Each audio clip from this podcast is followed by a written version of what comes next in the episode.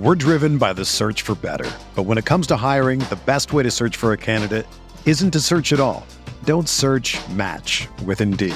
Indeed is your matching and hiring platform with over 350 million global monthly visitors, according to Indeed data, and a matching engine that helps you find quality candidates fast. Ditch the busy work. Use Indeed for scheduling, screening, and messaging so you can connect with candidates faster. Leveraging over 140 million qualifications and preferences every day, Indeed's matching engine is constantly learning from your preferences, so the more you use Indeed, the better it gets. Join more than 3.5 million businesses worldwide that use Indeed to hire great talent fast. And listeners of this show will get a $75 sponsored job credit to get your jobs more visibility at Indeed.com slash BlueWire. Just go to Indeed.com slash BlueWire right now and support our show by saying that you heard about Indeed on this podcast. That's Indeed.com slash BlueWire. Terms and conditions apply. Need to hire? You need Indeed. Whether you're a world class athlete or a podcaster like me, we all understand the importance of mental and physical well being and proper recovery for top notch performance. That's why I'm excited that Unifyd Healing is sponsoring this podcast. Unifyd Healing is a new and super innovative global network of wellness centers powered by Energy Enhancement System, or EE System. If you haven't heard of the EE System, you'll want to listen up. This technology promotes wellness, deep relaxation, purification, and rejuvenation. In hundreds of locations across the globe, access to a center is easy and affordable. Interested in experiencing the EE system technology for yourself? Go to unifydhealing.com slash bluewire to learn more and find a center near you. That's U-N-I-F-Y-D healing.com slash bluewire. No material or testimonials on the Unifyd Healing website are intended to be viewed as medical advice or a substitute for professional medical advice, diagnosis, or treatment. Always seek the advice of your physician or other qualified healthcare provider with any questions you may have regarding a medical condition or treatment and before undertaking a new healthcare regimen, including EE system.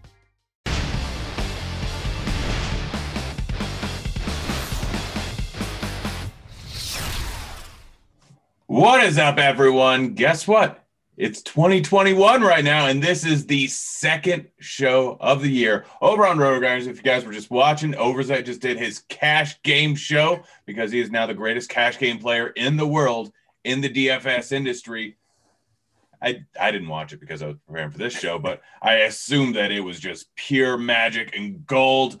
We got the week 17, last week of the NFL season, DFS GPP strategy show, and I'm joined here by Mr. Helicopter himself, Ian Hartitz. How you doing over there? You know, it's tough to be uh, following up the Cash Game King uh, in you know our first show of 2021, but we'll go out there and uh, do our best. I'm doing good, Grin. Happy to uh, talk some Week 17 uh, Slater, as we call it, DFS Christmas. Yeah, no. How'd, how'd your New Year go?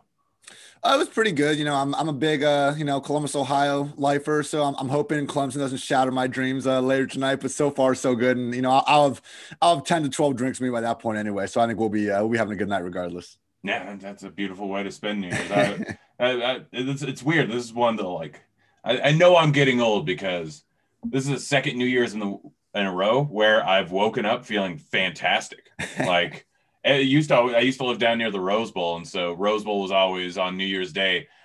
We'd go out, we'd get hammered the night before, and then wake up and just go get bottomless mimosas and tailgate the Rose Bowl.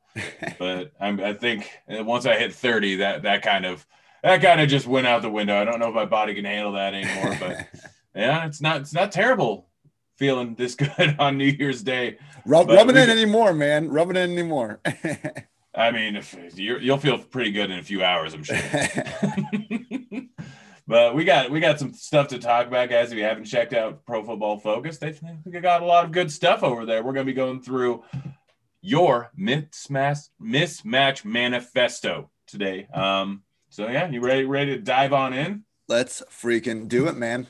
All right, all right. Let's start off. Uh, you know more than I do, as you have written all this. So let's go ahead and get started off with the your little explosive plays matchup breakdown here. I was looking at it and just what I see immediately. Minnesota stands out a little bit. Exactly, man. Yeah, for those that don't know, what I'm trying to do here is whenever we talk about matchups, it's always been, you know, we have the number one passing offense versus the number 28 passing defense. I've combined those numbers to try to give us a one way metric for each and every offense on the slate. And yeah, Vikings passing game standing out so much in creating explosive pass plays against the Lions. And hey, when we're looking at this slate, we're still not positive it's going to be Alexander Mattison or Mike Boone. That's going to be the chalky, you know, cheaper running back with Dalvin Cook out. But if you don't want to put them in your lineups, you should be trying to find a way to get one of Justin Jefferson, Adam Thielen, Irv Smith in there because I just do not see a way how the Lions are holding the Vikings to under 30 points. Whether it's through the air or run, you know, we'll see how that shakes out. But truly, uh, Kirk Cousins and company set up very well. Also seeing Tom Brady against the Falcons could create some uh, big plays through the air. Uh, unfortunately, Josh Allen isn't going to have a chance to keep on keeping on, or at least it might be limited. You know, we don't really know what's going on with the uh, starter counts in that game. And then also Philip Rivers uh, against the Jaguars is popping a little bit. That's an interesting one because man, that is look, super interesting. We look at these Lions, the Jaguars. Uh, you know, Jets have actually been playing all right. I'd put the Raiders there almost at this point. Uh, Lions, Jaguars, and uh, Raiders. It's like we know teams are going to put up points against these guys. We just need to kind of figure out how. And when so much of the ownership is going to these run games, not a bad idea to look through the air, particularly with the Colts, Vikings, and the Broncos, maybe. Yeah, no, let's. I, would like to talk a little bit more about the Broncos because they were a team I was looking into. I think they have the highest total, or that game has the highest over under on the entire board. Uh, last time I checked, it was Wednesday, so it might might be a little different now. But like yeah, like from a DFS perspective, Denver's cheap, but they're expected to score a lot of points. Looking at your article here, it looks like yeah, it's a perfect spot. The Raiders defense have been horrible.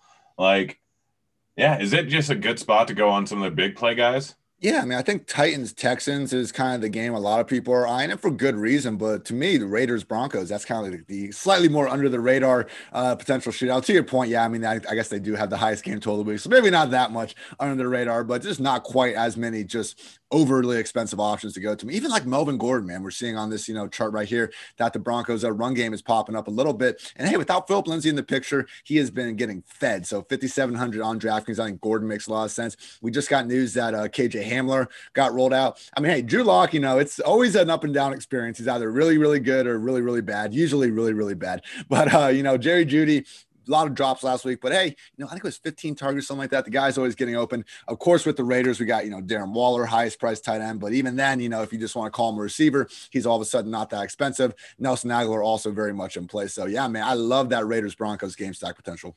Yeah, and yeah, something to just note real quick is yeah, when you're talking about Darren Waller, he is priced like a receiver, but on this week, like tight end every single week is not good, but this week we have so many cheap, like three to four K wide receivers. So essentially, what you're doing is you're sacrificing a seven K wide receiver for Waller, and then you're sacrificing a horrible 3K tight end that's probably going to get zero points anyways for an actual wide receiver with some upside. So, yeah, I'm there a big go. fan of Waller this week.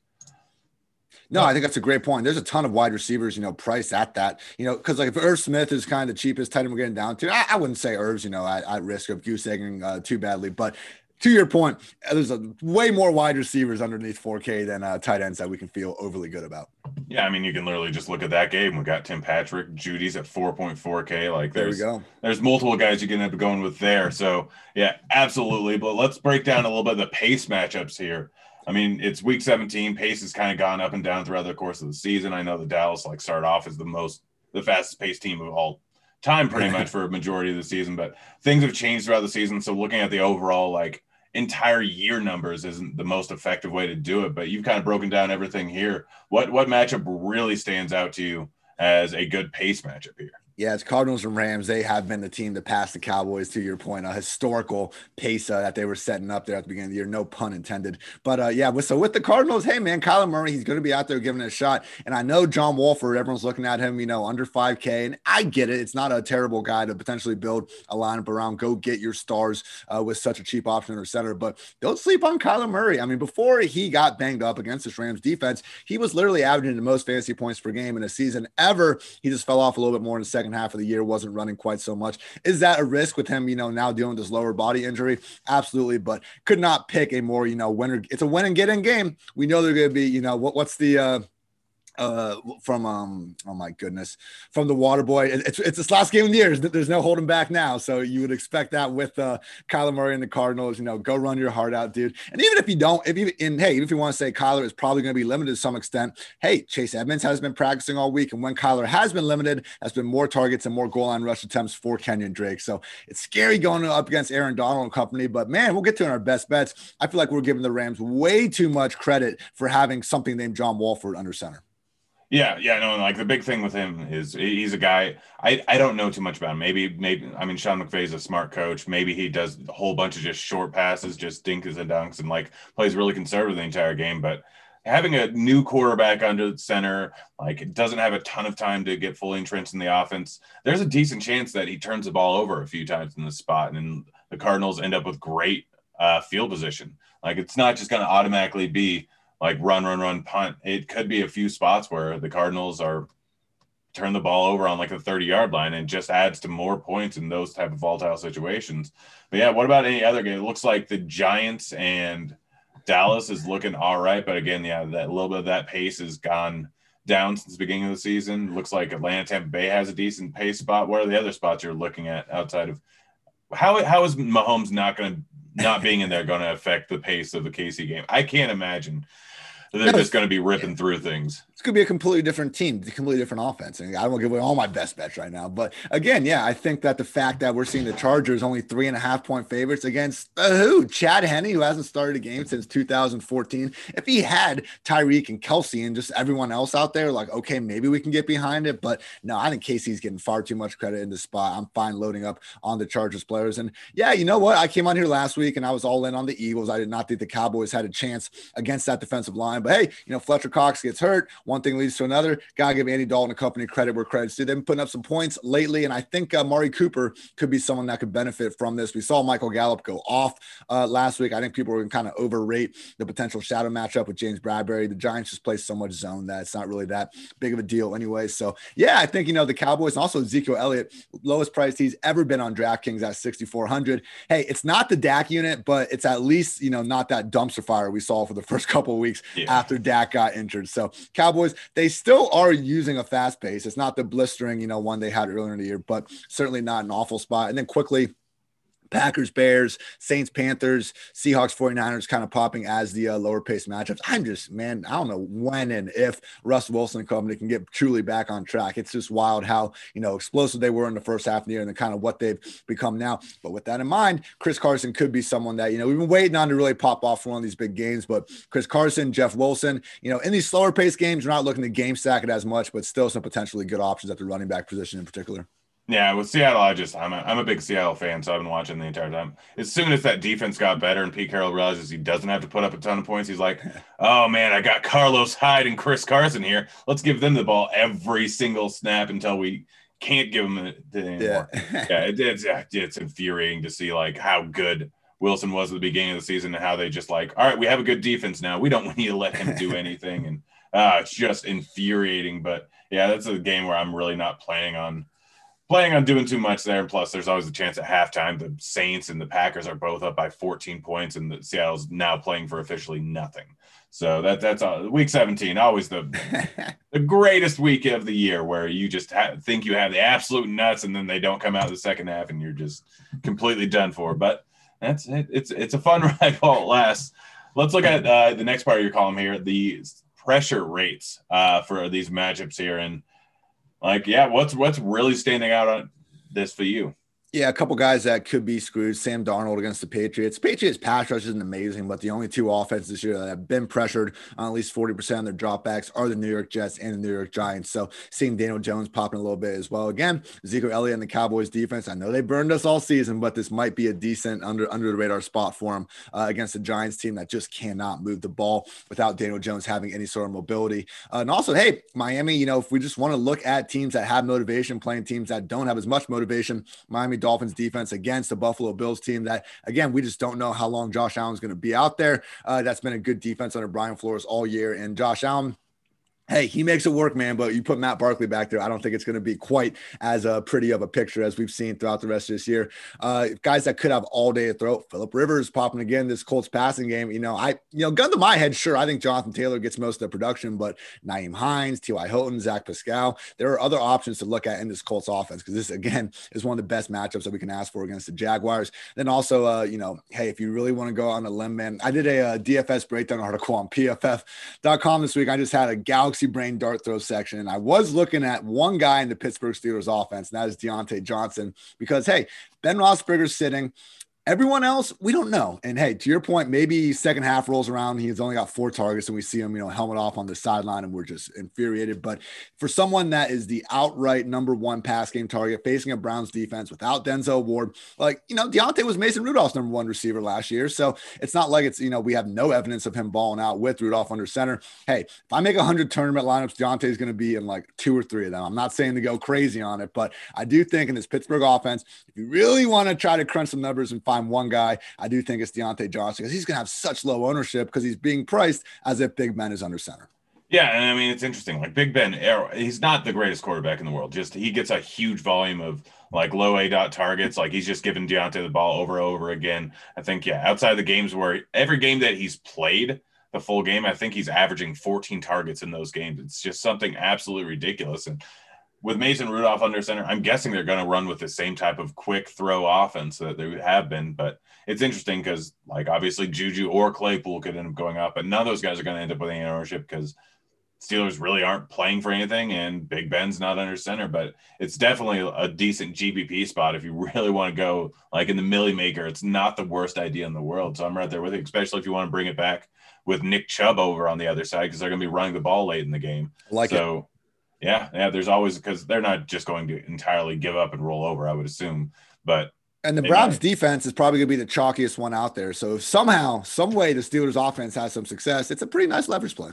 Yeah, yeah, right there with you. Anything else in this pressure spot here, or do you want to move on to the next one? Now we can move on to yards before contact, and we're seeing the Baltimore Ravens against the Bengals really stick out. I was looking at Lamar Jackson's game log against the Bengals, and they have not been able to slow down this guy on the ground until their first matchup this year, when it was so easy for them that Lamar only ran the ball twice, and we ended up getting a week's worth of like, are we sure Lamar's okay? He only ran the ball twice, and an entire game type of take. So hey, you know, credit to the Bengals for getting that win against the Texans. Much and different. the win against the Steelers. Oh my gosh, you're right. I forgot about them. I wiped out I bet on the Bengals. I live bet the Bengals on both those. Like last week versus the Texans, they were plus 260 when they were up three points, like in the third. I'm like, this line isn't right for a team to just beat the Steelers, and the Texans aren't a great team by any means. So they're yeah. playing. They're playing better, man, for sure. I do just worry about their ability to slow down a Ravens offense that is starting to click a little bit in their own right. Um, and also, we're seeing the Rams running backs up pop a little bit. You know, still trying to see if Cam Akers is going to be out there. Obviously, Malcolm Brown's going to be very popular at just 4,300 on DraftKings, if not, and for good reason. I mean, look, they could barely. They don't want to take the guy off the field on pass downs and like short yardage situations. Anyway, now you strip away the rest of the running backs. We could be looking at a true 90% plus snap role. Uh, seeing the Giants running backs popping a little bit against the Cowboys because everybody pops against the Cowboys run defense, but I think it's too muddled to take too uh, much advantage of. Last one, the Bears quietly haven't had that great of a run defense this year. They've been giving up a lot of explosive plays, and I know AJ Dillon went berserk last week, but Aaron Jones just got banged up in that game. Jamaal Williams is still hurt. I think you know Aaron Jones. We know he has those you know 150 plus, even 200 total yard type performances in his range of potential outcomes. Packers got to keep their foot on the gas. I know it's been Aaron Rodgers, Davante show all season, but hey, uh, you know, at least this chart pointing in the direction that Aaron Jones could be a nice guy to, uh, you know, target in tournaments. Yeah, and I'm sure the fact that Aaron Rodgers has pretty much locked up the MVP vote now that Mahomes isn't playing last week of the season. Probably like they're not just going to throw the ball on the one yard line every time now, just like like they have been all season long. I mean, it's been beautiful if you've been playing Adams. It's been horrific if you've been playing Jones. But I mean, it's it, it is what it is. Like it's working for them. Um, yeah, no, anything else popping here? Moving uh, on. Yeah, Falcons really screwed. Panthers looking pretty screwed without Mike Davis and Christian McCaffrey. That's fine though, because now we got Curtis Samuel there looking at you know 10 plus carries potentially with five targets or so. We just do not see that type of dual threat role in fantasy football for a wide receiver. Robert Woods is really the only other guy that even gets a couple carries uh, per game, if that. Curtis Samuel looking like a legit RB wide receiver hybrid. Even if the matchup isn't that great against the Saints, I think he has the volume to overcome it. But yeah, we can move on to EPA and kind of roll through this one quick. This one's just best overall offensive situations. And, you know, oh, I should have mentioned, I, I, was trying to mention the uh, worst defenses to target in the uh, league earlier. Houston Texans are definitely on that list. And we're seeing that right here. Vikings, Titans offense is really popping. And, you know, same thing. I, I kind of look at these situations the same. Like Titans and Vikings are both be putting up points. Obviously, they have chalky running backs. I want Derrick Henry in every lineup, but if you can't get up to him, you know, you should not be having a lineup with no Titans in it. Because again, I just really don't see a way how they don't put up points on the Texans, whether it's Derrick Henry, Corey Davis, AJ Brown. You know, there's a lot of guys, even Jonnu Smith, who's been playing a little bit more than usual over the past few weeks after having a long uh, string of duds uh, throughout the middle of the season. So Titans, Vikings, you know, get as much access to those offenses as you can. Good bring back potential for the Texans, and then also uh, the Chiefs are popping, but obviously that's only because uh, it's assuming Patrick Mahomes is under center. So the only guy, are you interested in anyone on the Chiefs? Because I a little bit Mecole Hardman maybe, but I, I don't even know with him. Like we just have no idea what the playing time is going to look like.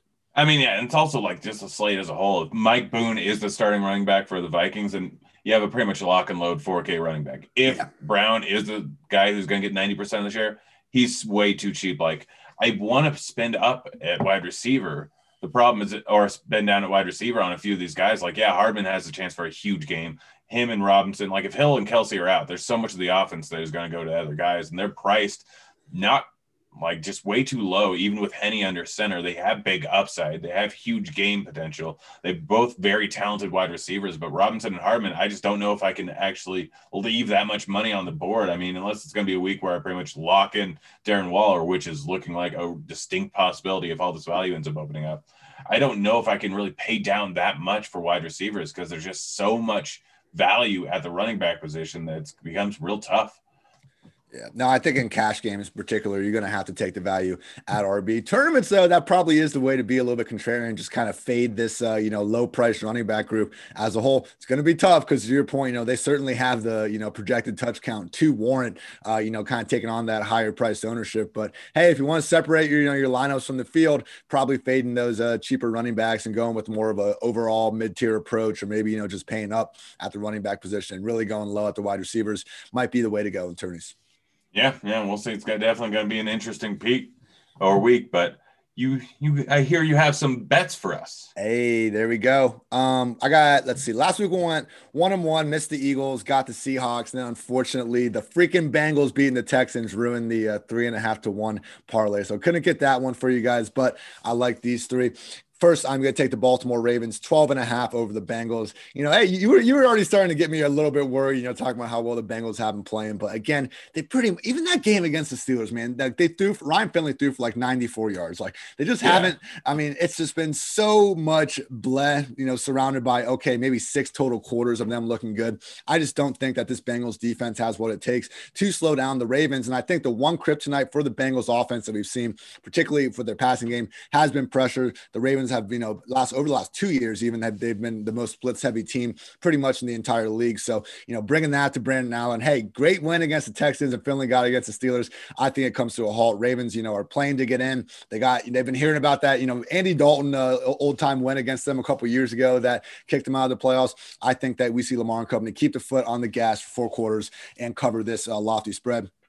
I like the Chargers uh, minus three and a half. Just too much credit for Chad Henne and these guys. You know, again, Henne has not started a game since 2014. He's only a three and a half point dog. Again, if Kelce and Hill were out there and they were just only benching Mahomes, that'd be one thing. But we're seeing Hill with this hamstring injury. I don't think Kelce's obviously going to be out there. And hey, who knows what's going to be happening with defense? So there's no Keenan Allen on the Chargers. But honestly, watching Justin Herbert, like a couple weeks ago, we saw him with Ekeler coming back and he wasn't playing well because so much of the offense was him just kind of dumping it off to Ekeler at, at, the you know first sign. But with Ekeler banged up and Keenan banged up, we've really seen him just go back to airing the ball out downfield. Jalen Guyton, Tyron Johnson, and uh, Mike Williams.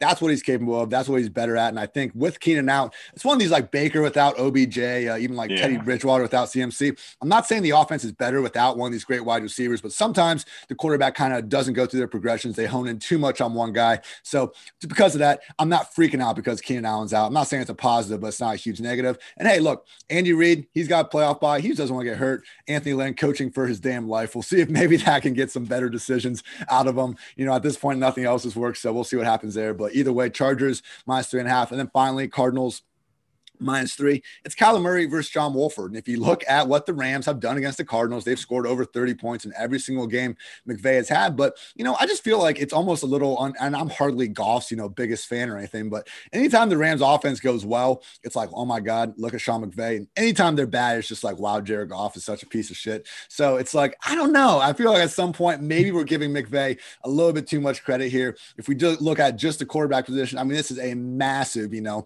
three checks in, air, in Arizona's uh, side. Hey, Aaron Donald company, we've seen the Rams win with defense this year, but as we saw last week, I mean, even a good defense, if you can score 20 points against this uh, Rams team, I'm not sure without Goff in particular, they just have the firepower to keep up at this point. So Cardinals minus three, Chargers minus three and a half, and Ravens minus 12 and a half.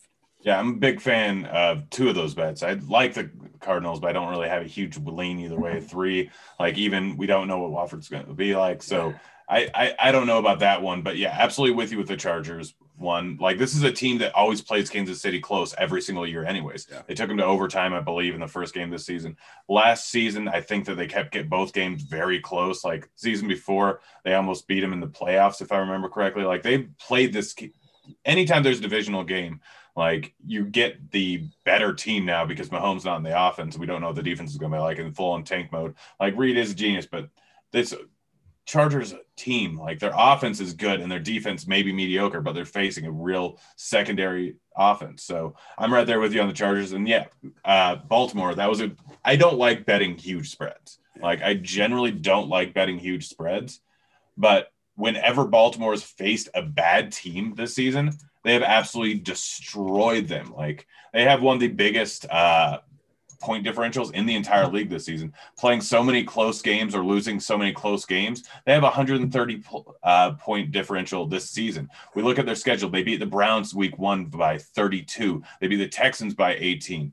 They lost to the Chiefs. They lost blah, blah, blah. They beat the Bengals by 24. They beat uh, what was the next team? They, they have like a t- the Cowboys by 17. Any bad team, they blow them out. They blow them out every single time. And going up against a team that really can't stop Lamar Jackson, that just leads to an absolute blowout. We saw this all through last season. And yes, they haven't been the same team, but they've covered the spread of 14 plus. I think eight, nine times this season. Every single bad team they beat by at least 14 points outside of the Eagles that they only beat by two. And that was a weird situation. Eagles kind of always stick around for no apparent reason. Well, I think it makes sense to feel better about backing a big spread from a run first team that when they, you know, okay, if they're building that lead, they're building the lead on the ground and they're just going to keep going on the ground. Even if it's Dobbins and they take him out and goes to Gus Edwards, they're still moving the ball. And to your point, they've continued to cover these spreads over the past two years. So, yeah, man, I, look, I don't love laying that many points either, but I think in this particular instance, it makes sense. Yeah, yeah, no, right there with you. Right there with you. Well, should we move on to a little bit of DFS content? Let's do it.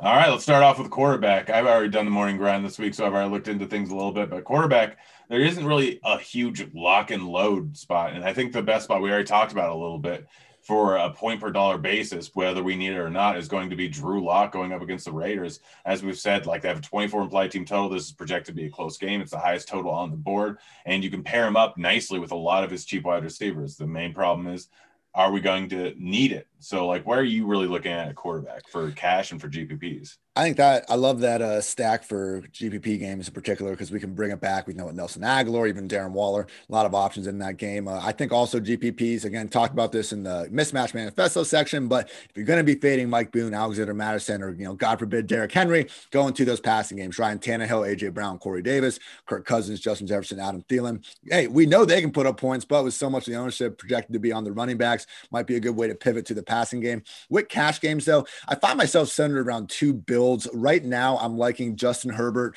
uh, stacking with Mike Williams and Donald Parham. It's just so cheap without Keenan Allen in there, and you can get his number one tight end who Parham played over 80% of the offensive snaps last week without Hunter Henry involved, and then also Mike Williams who is healthy. Remember, he was limited in that game two weeks ago alongside Keenan. Allen. But last week we saw Mike return to his normal role. And without Keenan in there, man, I truly believe in Mike Williams as, you know, a legit number one wide receiver. It's not his fault. He just has someone better on his own team. So Herbert, again, it's one of the, he's not cheap at 7,100, but because his top two pass catchers are fairly cheap, very affordable stack. And the same kind of goes for Lamar Jackson, man. You know, just we talked about the Ravens and their potential to put up points. Obviously, he gives you such a high rushing floor.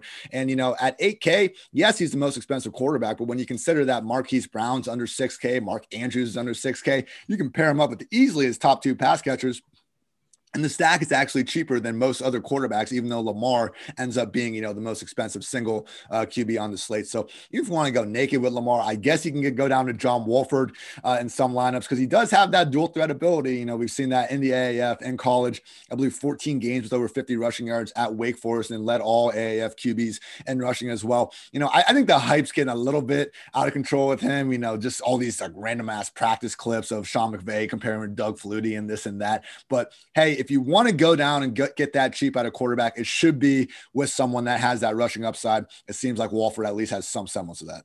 Yeah, yeah, no, I don't mind that at all. And like, it's kind of easy to pair up. You know that he's going to throw the ball like to Reynolds is underpriced, but he's going to throw a ball a ton to Woods. And I would guess like they're probably going to run a lot of two tight end sets, like with both Everett and Higbee. They're going to try and run the ball. So if you need a tight end, like either one of those guys, I would assume would get a decent amount of volume. But yeah, it's just you know where to pair things up there. So I'm a big fan of that. Uh, in cash, who's your cash game QB? I'm leaning.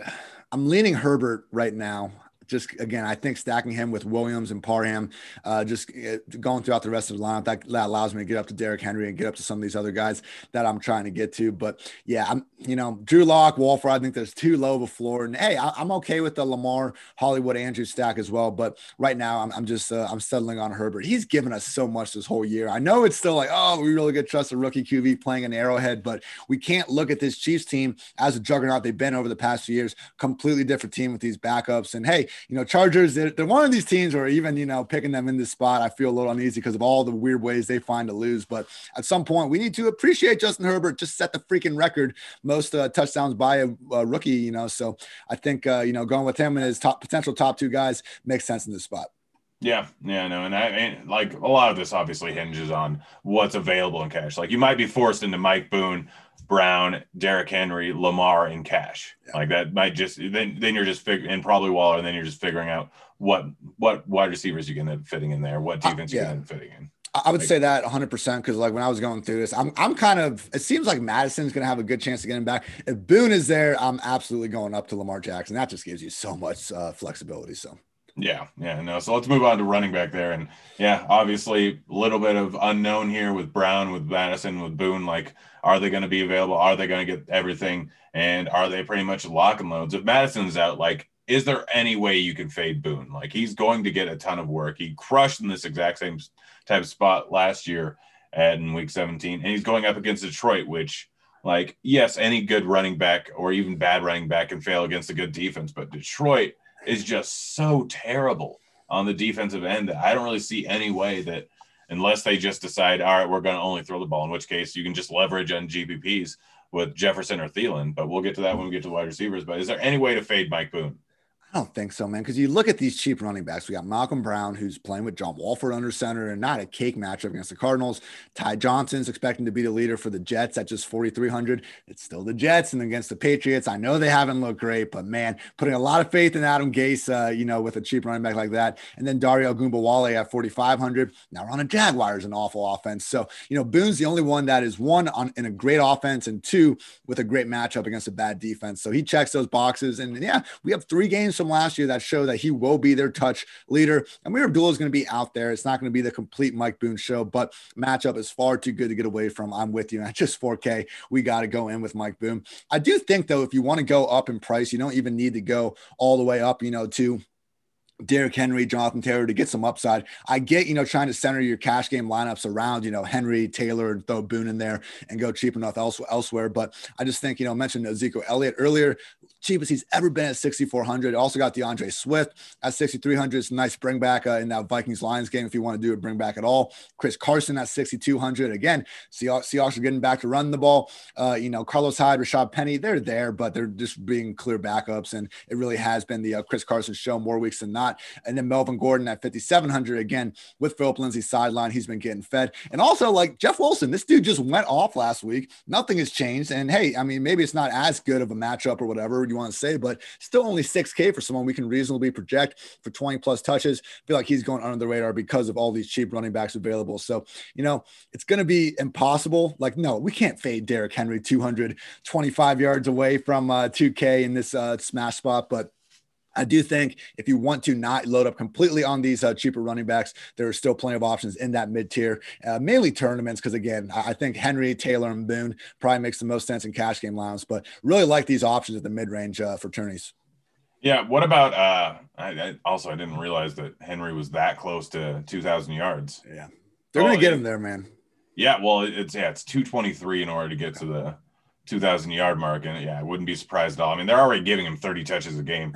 what, what's an extra five one when five more touches when everyone on the defensive side is not going to hit you hard enough to hurt you because Detroit is absolutely terrible. Um, but two other guys I kind of wanted to mention here is Myles Gaskin. Any interest in him? Buffalo might be bringing out their B defense in the second half. Gaskin is playing on a team that needs to make the playoffs. We've seen the Dolphins. It doesn't matter who the running back is, whoever the star stud running back is they're going to run him over and over again. We look at him and he's had 20 plus touches in almost every single game where he started since Jacksonville in week three.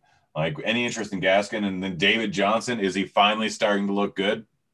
I think both these guys are again just kind of in that nice, uh, you know. I, I think Johnson's like seventy one hundred or something, but they're both in that you know six K to seven K range where yeah, you can get these three down running backs, particularly David Johnson. I mean, he played ninety eight percent of their offensive snaps last week, and also Gaskin first week back from injury, he got seventy six percent snaps. There's nobody else competing for touches in those backfields. So yeah, I think uh, you know I would just rather be on a little bit more explosive offenses just in terms of uh, Gaskin. I like David Johnson a little bit more, but you know, just tough for me to kind of get uh, all the way up to him when we have guys like Melvin Gordon, Ezekiel Elliott, and even Chris Carson. I think with similar touch counts, but no, I, I think those guys are in play as well. So many freaking options at this position this week. Yeah, and the like I this is gonna be a week to look at ownership because yeah, like I say, there's no way to fade Mike Boone, but realistically, with this much value on the board, fading Mike Boone, you can still get David Johnson, you can still get Gaskins, and you can still get Jonathan Taylor, and you can still get all these other guys. Like it all depends on where you want to go at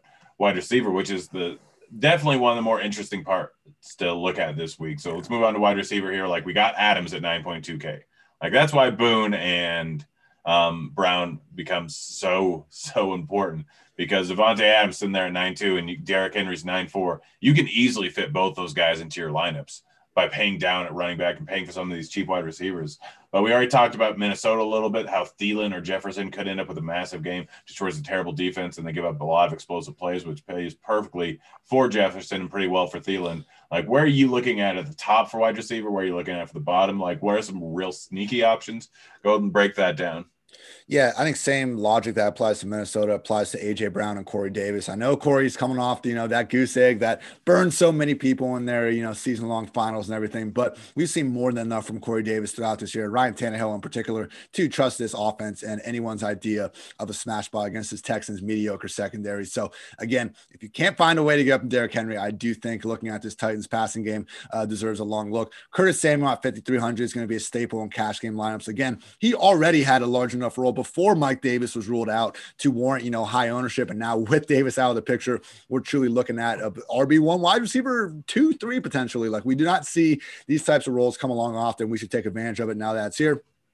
Mike Williams at 5,000. Again, he's someone that's going to be right there in every Justin Herbert stack. And I know he dropped a score last week, but hey, you know, he has that legit just 100 plus yard and one or two touchdown upside. Remember that Saints game back in week five with Keenan Allen sideline for most of the game. Herbert was more than willing to feature Mike as his true number one wide receiver.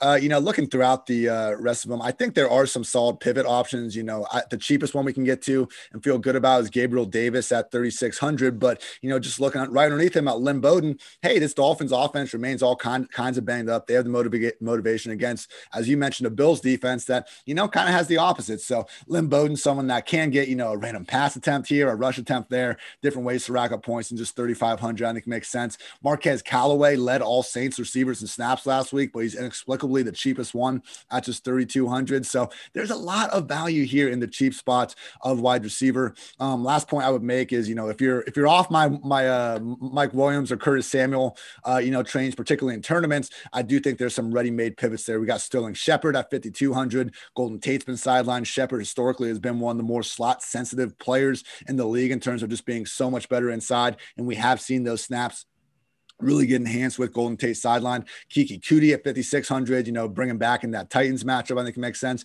And then finally, Marvin Jones at 5,100 if Matthew Stafford is active. You know, look at, you know, Corey Davis, Marvin Jones, these guys that busted last week, they are still, you know, viable guys, very affordable. And again, I think uh, provide us with that wide receiver two upside oh. at a fraction of the usual ownership that we would expect. Yeah, Marvin Jones was strictly because Stafford got injured like five minutes into the game. Right. Like that entirely changed things. Tampa Bay has been a little bit susceptible, but Marvin Jones, like prior to this, was still getting 10, 12 targets in the la- three of the last four games. Like he was getting targeted a ton, and then that game turned just into an absolute nightmare. Uh, as soon as Stafford went out and Brady just went scorched earth. So yeah, right there with you. I think Marvin Jones, if Stafford does end up playing, he offers a bunch of upside. And I don't think he's going to draw a ton of ownership. I don't know if you mentioned Josh Reynolds at all as a cheap option, but I mean, he's the wide receiver too. He's yeah. expected to get 13% ownership. He's probably the guy that would go with in cash. Last week against the Seahawks, he got 10 targets. We've seen him get 10 targets multiple times this season. And for the most part, like he's been getting heavily involved. He just had a three week period where it was against the Jets, which was a ridiculous game, against the Patriots, which was a complete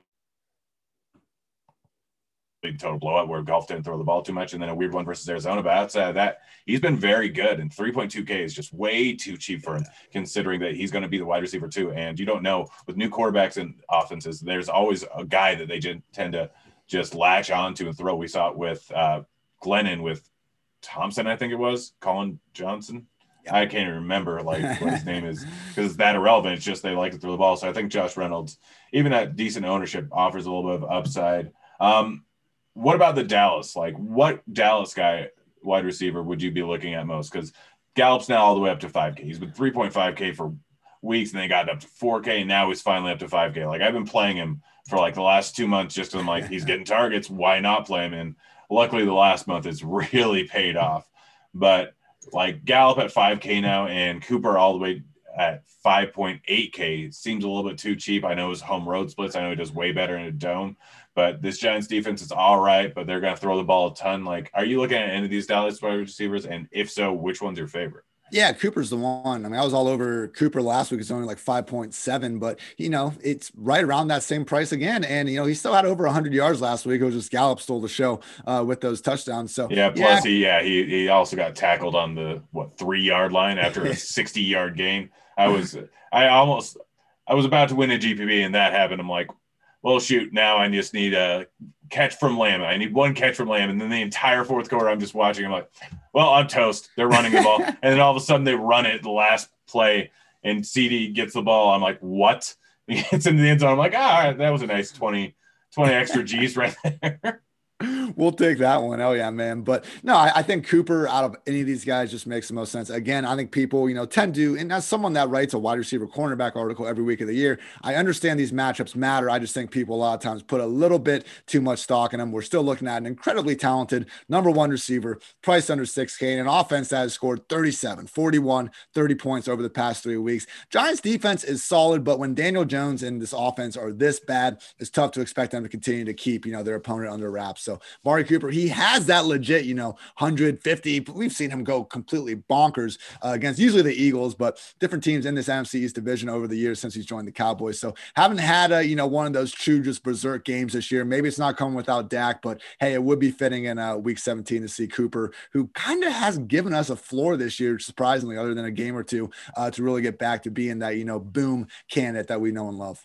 Yeah. Yeah. But and I think that's it for wide receiver. Anything? Well, I guess one guy I kind of want to int- that I'm a little bit interested in for GPPs, Jamison Crowder. Like, have we seen a guy with more random upside this season that no one ever plays? Man, it got what happened was he was getting absolutely force fed targets early on in the year. And then Flacco came in, and the offense was doing better because Flacco wasn't just force feeding their low A dot slot receiver. And Denzel Mims and Breshad Perriman are both solid guys on the outside. Sam Darnold's first game back from injury, he actually had the highest single game average target depth, A dot, of his entire career. I was so optimistic that, hey, maybe we're going to see Mims and Perriman be the guys. Nope, he has gone right back to force feeding Crowder. So, yeah, no, it makes sense. And I kind of glanced past them for you know, the Mike Williams and these other, you know, bigger boomer bust guys that, you know, I just prefer aesthetically. And no, Jamison Crowder is there with a higher target projection. And to your point, he does have that upside against the Patriots secondary that we saw get roasted by this uh, Jets offense before. And yeah, if, if Crowder was popping with, you know, the higher projected ownership that he probably deserves after playing well, then maybe we could pivot down to a Mims or Perriman and kind of pray there. But, you know, I think with the fact that people continue to underrate this guy, yeah, in tournaments, Crowder again continues to make a lot of sense inexplicably. Yeah. yeah. All right. Well, let's move on to tight end here. Start off with Waller. Waller is the top projected guy for both ownership and for points. Like Waller is the guy I want if I can pay up for him. It's just can I pay up for him? Likely I can. And do I want to if he's going to be 20% owned in this spot versus the Broncos? Yeah, I mean, I don't even feel like you necessarily have to. He is affordable though, because if you just look at him, if you remove the tight end positional designation, like Waller is the Raiders' number one receiver, and he is not priced as a top 10 receiver on this price tag. So I love the analogy you made earlier, where it's like you put Waller in there and you just get to a cheaper wide receiver. You know, we have Josh Reynolds, we have uh, Marquez Callaway, and we have these cheaper, you know, guys literally at 3,200 where you're not going to find a tight end at that price point with nearly the same floor, and we're getting Waller at 7,100. And again, he's he's just as viable as you know any of the other wide receivers priced around that range. So uh, love that call. I do think you know Kittle is also shaping up as someone that's going to be fairly chalky, deservingly so. But he only played 50% snaps last week. I know we got you know the shower nader going on with him and uh, CJ Beathard under center, but I just you know I'm a little too worried about those overall snaps to trust Kittle, even though his price is certainly affordable. I prefer just to go one spot lower too. Mark Andrews, particularly in those Lamar Jackson stacks. If you want to try to save some money, uh, you know, I mentioned Donald Parham earlier at just 2,900. Hey, you know, with these cheap tight ends, there's always uh, just, you know, the complete bust factor. But Parham, at least we have one week's worth of action that we've seen him, you know, play legit full down role. We're not just guessing that he's going to get that this week. We have evidence that he should be out there for pretty much every single snap. And hey, you know, he's one of these classic, uh, you know, ex basketball players all of us fantasy football analysts love to. Uh, just the second coming about. of Antonio Gates, isn't he? there we go, man. All the stars are aligned. But truly, he is he, like he's not this like you know dad bod fall forward uh, tight end. He's a legit talented receiver. Uh, Chargers seem to realize that, and again, I'm really optimistic on what Justin Herbert and guys can do in this spot. So I get paying up, and I, I think it does make more sense in in uh, you know cash and even terms just to pay up at tight end, go cheaper at wide receiver. But if you do want to go cheap at both, Donald Parham is probably your guy. Yeah, well, with Kittle, like, are you? Have you heard any news about like what a snap share might actually be in this game? Because I mean, the Aiyuk's probably not going to play. Like Seattle's a good pass defense, but they still might pass the ball a decent amount. Kittle could end up with a ton of targets if he plays seventy five plus percent of the target share. I'm just yeah. Sense. I'm just worried because like last week I was kind of fading the idea he'd even be limited because when he came back from injury in week four, he played 99% of the offensive snaps. And they they were talking about it weird. They're like, Kittle's coming back. He's going to be limited, but he's also like one of our healthiest guys. So I, I figured it'd be business as usual, but they have nothing to play for. I feel like they almost go out of their way to kind of save Kittle from himself because the guy's such a freaking competitor and madman out there just in terms of what he can do with the ball in his hands. So hey, you know, maybe he does uh, you know, see the enhanced targets, or maybe he just makes the most out of the limited targets. But I think Waller, you know, not being priced that far away, and Andrews only 200, 200 cheaper. Just other guys that I'm probably going to be getting up to because I'm not sure what your guys' uh, ownership projections are are saying at the top, but it does look like you know just uh, some of the other ones I'm looking at. Waller and Kittle could end up having similar ownership. So if Kittle was going more under the radar, I think I'd be more into it. But I am worried about him continuing to see reduced snaps. Yeah, I mean we're they're both at double digit ownership. Like yeah. Kittle, I think we have projected at eleven point four. Waller is over at seventeen point five. The interesting ones are both Higbee and Everett are projected under one percent ownership. Hmm. No, I, am dude. They've already been almost full time guys. Like Rams have been using way more two tight end sets. I think people would give them credit for it throughout this year, and it would make all the sense in the world for Wolford to really lean on them. You know, Higbee versus uh, Everett. I'm trying to see where exactly Everett's price, but I probably just lean on Everett if we're getting any sort of a pricing uh, disparity there. I know Higbee's it's three five and two seven. Everett's okay. two yeah. seven Like, come on. I think, you know, gun to my head, I think Everett's actually a better receiver, even though Higbee had, you know, the better uh, stretch run to end 2019. So, yeah, I mean, their targets have pretty much been equal. There's a pretty low ceiling. I think they've, they've only had one game all season when both have been healthy and they've each seen uh, five or more targets. But to your point, new quarterback situation under center, we don't know. And for a guy to be 2 7K, I know I said Parham's the cheapest you can get and feel good about, but I think you've uh, changed my mind here. Get, go all the way down to Gerald Everett if you truly want to save some money at tight end this week. Yeah, I mean, we haven't seen um, either of them when they're playing together get over five targets or whatever you just said, but we also haven't had a game without Cooper Kupp exactly. with his 12 plus targets. So it's absolutely a spot, especially if they going up against a fast paced team that's up in the Cardinals, that's going to make them end up with a whole lot more plays throughout the course of the game. So that gives up more pass attempts. And then a guy under QB or under center for the first time just means that he's probably going to rely on his tight ends more and Woods. Like he knows that he can rely on Higbee, Everett, and Woods quite a bit. So yeah, I, I think that that's going to be a spot that I will pay attention to quite a bit as the week goes along. Plus, I mean, if you want to go back to last year, Arizona versus tight ends, you remember that narrative. But Man, yeah. if you if you want to build some freaking star-studded lineups, a Wolford Everett stack lets you do just about anything you want. Yeah, you know, just throw in Kamara, Adams and Henry, and then there we go. Minimum price everywhere else. But yeah, I guess we should probably move on to defense here. Like we can probably pay up at defense, I would assume, but there's just too many different spots where, like, obviously the Ravens going up against Cincinnati is a pretty good so- spot. Colts going up against Jacksonville, that's a good spot. But then we got the other guys that are in the game against a secondary team, essentially. I mean, the Chargers are sitting there at 4.8K going up against the Chiefs.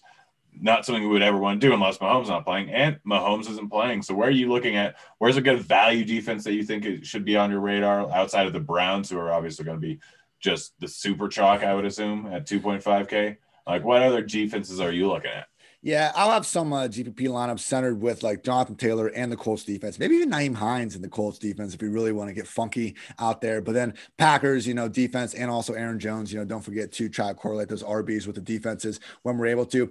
Browns are, you know, deservingly uh, super chalky because they're such a cheap defense. They're not a great defense, but they're, you know, okay enough and they're facing a backup QB. But go up $100 to the Minnesota Vikings who have a fraction of that ownership. They're also not a great defense, but but they're at least well coached under Mike Zimmer. And if Matthew Stafford's out of the picture, we're looking at them facing Chase Daniel. So I think that the Vikings are just an easy one that we can, you know, get away from the chalk. And hey, let's be honest, like defense, one of the hardest, if it's probably the hardest, you know, uh, position to try to uh, predict and project on a, any given week. So the fact that, you know, there just is one that has this much ownership, I think we should be looking elsewhere. Also, Titans defense at 2,200. I know what the Texans keep saying about Deshaun Watson playing the whole game, but even if he does play the whole game, game. Like his just style of quarterbacking does kind of lend itself to some solid uh, defensive performances, takes a lot of sacks, you know, takes sacks because he's a magician. He can turn nothing into something so often. He has to put the entire team on his back. But, you know, we have seen Watson, Russell Wilson, these quarterbacks that do kind of run around the backfield,